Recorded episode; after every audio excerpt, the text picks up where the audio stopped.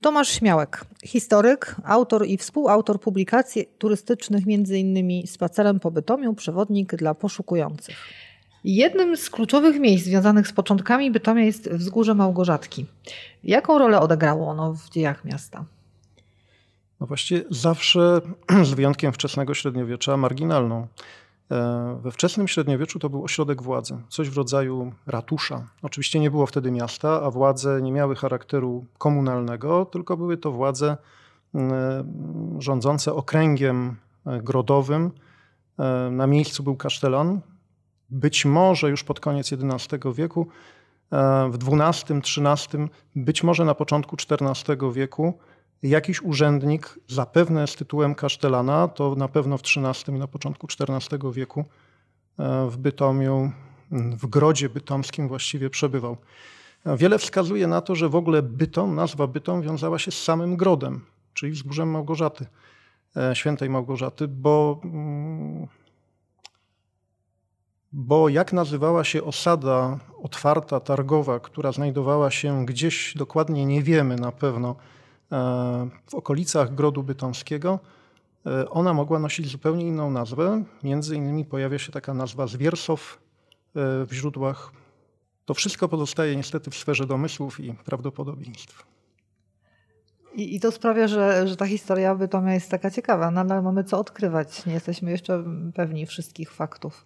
w XIV wieku zaniknął ten urząd e, komesa, czyli kasztelana i prawdopodobnie e, wzgórze zupełnie straciło na znaczeniu. Pozostało e, zrujnowanym już na pewno po najeździe husyckim, czyli właśnie na początku XIV, XV e, wieku, wzgórzem, w którym był tylko cmentarz i kościółek.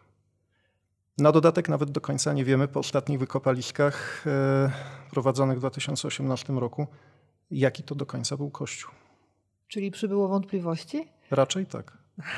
E, zresztą zawsze tak jest, kiedy chodzi o badania archeologiczne, a brakuje źródeł pisanych. No to zresztą odwieczny spór między archeologami i historykami o to, kto ważniejszy i kto więcej wnosi do poznania dziejów.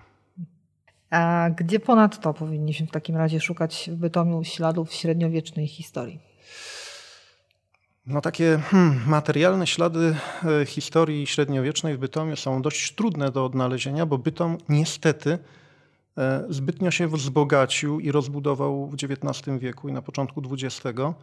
E, to, co było, mogło pamiętać średniowiecze, okazało się przestarzałe, kłopotliwe, zrujnowane, zwłaszcza, że Bytom z kolei przed XIX wiekiem przez kilka wieków wegetował właściwie gospodarczo i e, te pozostałości średniowiecza były w bardzo złym stanie. A kiedy zaczęto budować Bytom naprawdę od nowa w drugiej połowie XIX wieku, no to to wszystko usunięto.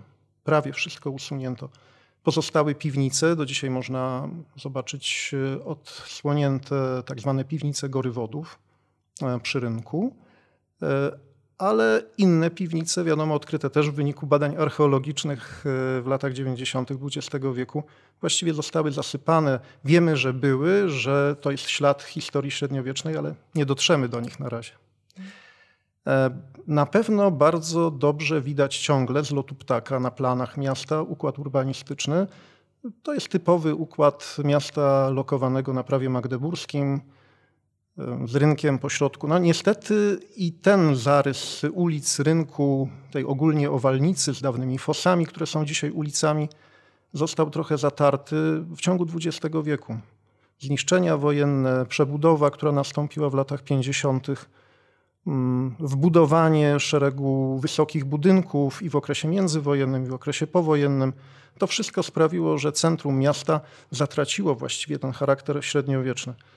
Reliktem jest na pewno kościół Najświętszej Marii Panny, który stoi w swoim miejscu od kilkuset lat, na pewno w XIII wieku już istniał. Natomiast jego bryła obecna to raczej przebudowa XV-wieczna, może nawet XVI, bo wielki pożar był w 1515 roku. E, trudno więc powiedzieć, jakie tam wątki murów nawet są naprawdę średniowieczne. Zachowało się miejsce, w którym przed murami miejskimi, konkretnie przed bramą krakowską, znajdował się i nadal znajduje, ale XVIII-wieczny e, kościółek Świętego Ducha. E, w dalszym ciągu bardzo dobrze widać założenie klasztoru i kościoła franciszkanów przy placu klasztornym.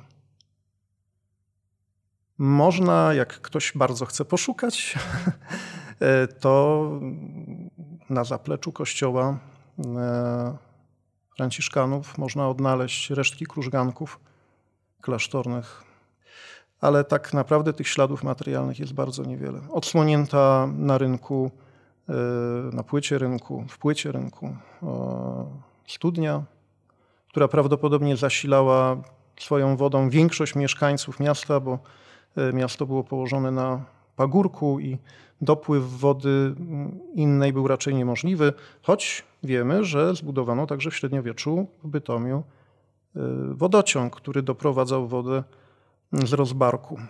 Ale trudno powiedzieć, jaka była skuteczność, że tak powiem, działania tej instalacji wodnej. Więc studnia odgrywała tutaj ważną rolę i prawdopodobnie ta studnia na rynku to było główne źródło wody w mieście.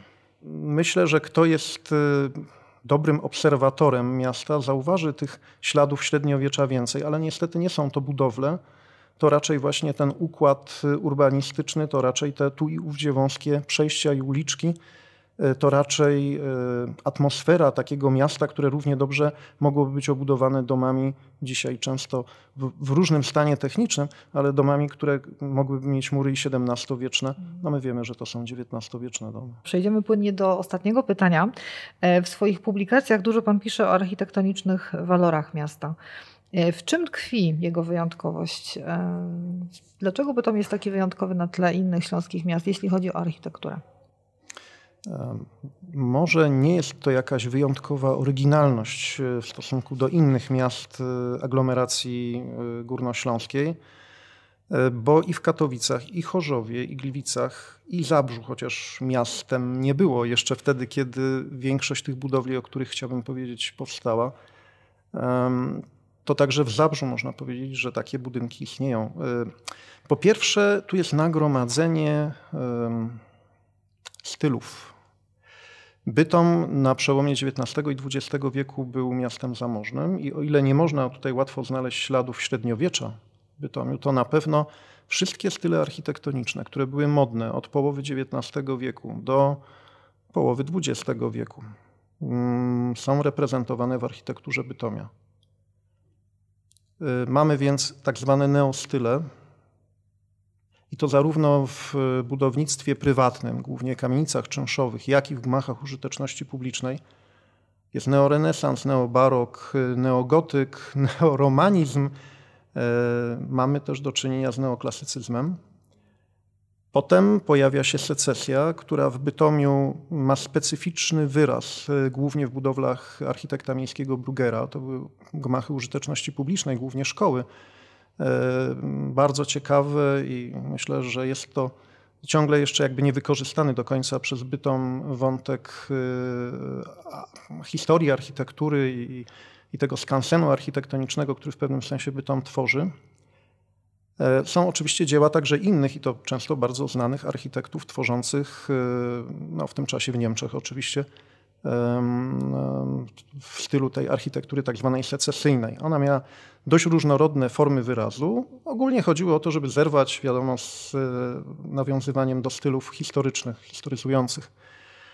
No i w Bytomiu już gdzieś około 1907-10 roku zostaje przełamany nawet ten schemat e, secesji. Pojawiają się budynki tak zwane modernistyczne, które szukają nowych form wyrazu. E, często znowu nawiązują do historii architektury, ale w sposób już bardzo eklektyczny i coraz bardziej uproszczony, jeżeli chodzi o formy zdobnicze.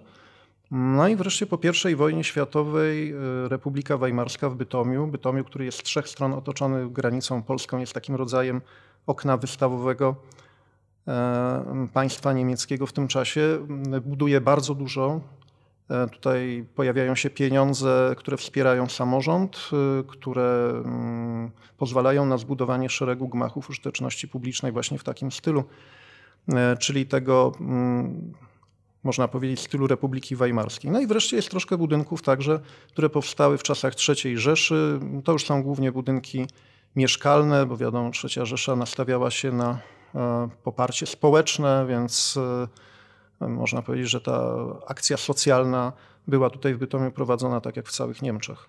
I nie są to w większości budynki jakieś szczególnie, szczególnie interesujące, ponieważ chodziło o to, żeby budować szybko i tanio. Wyjątkiem może być kilka budynków użyteczności publicznej, które powstały po 1933 roku. No, na przykład budynek e, szkoły podstawowej e, przy ulicy e, Chrzanowskiego w Bytomiu. Ona ma popularną tak. i kolokwialną nazwę, której tu nie będę wymieniał, jako że jestem nagrywany. Wszyscy wiemy, ale, o co chodzi. Ale wszyscy wiemy pewnie, o jaki budynek chodzi.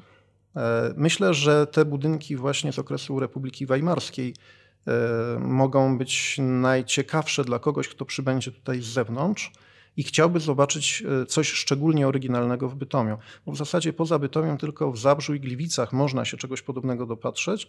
Nigdzie też e, nie stworzono w żadnym z tych trzech miast do końca jakby koncepcji, którą pierwotnie zakładano. No to był wynik wielkiego kryzysu gospodarczego, który tam pod koniec lat dwudziestych zahamował tą działalność budowlaną. Niemniej w Bytomiu E, takich budynków sporo można znaleźć w śródmieściu. No i tak w rezultacie, chodząc e, po centrum miasta, można e, mieć wrażenie, że chodzi się po pewnym skansenie architektury XIX i XX-wiecznej, a na pewno drugiej połowy XIX i pierwszej XX wieku.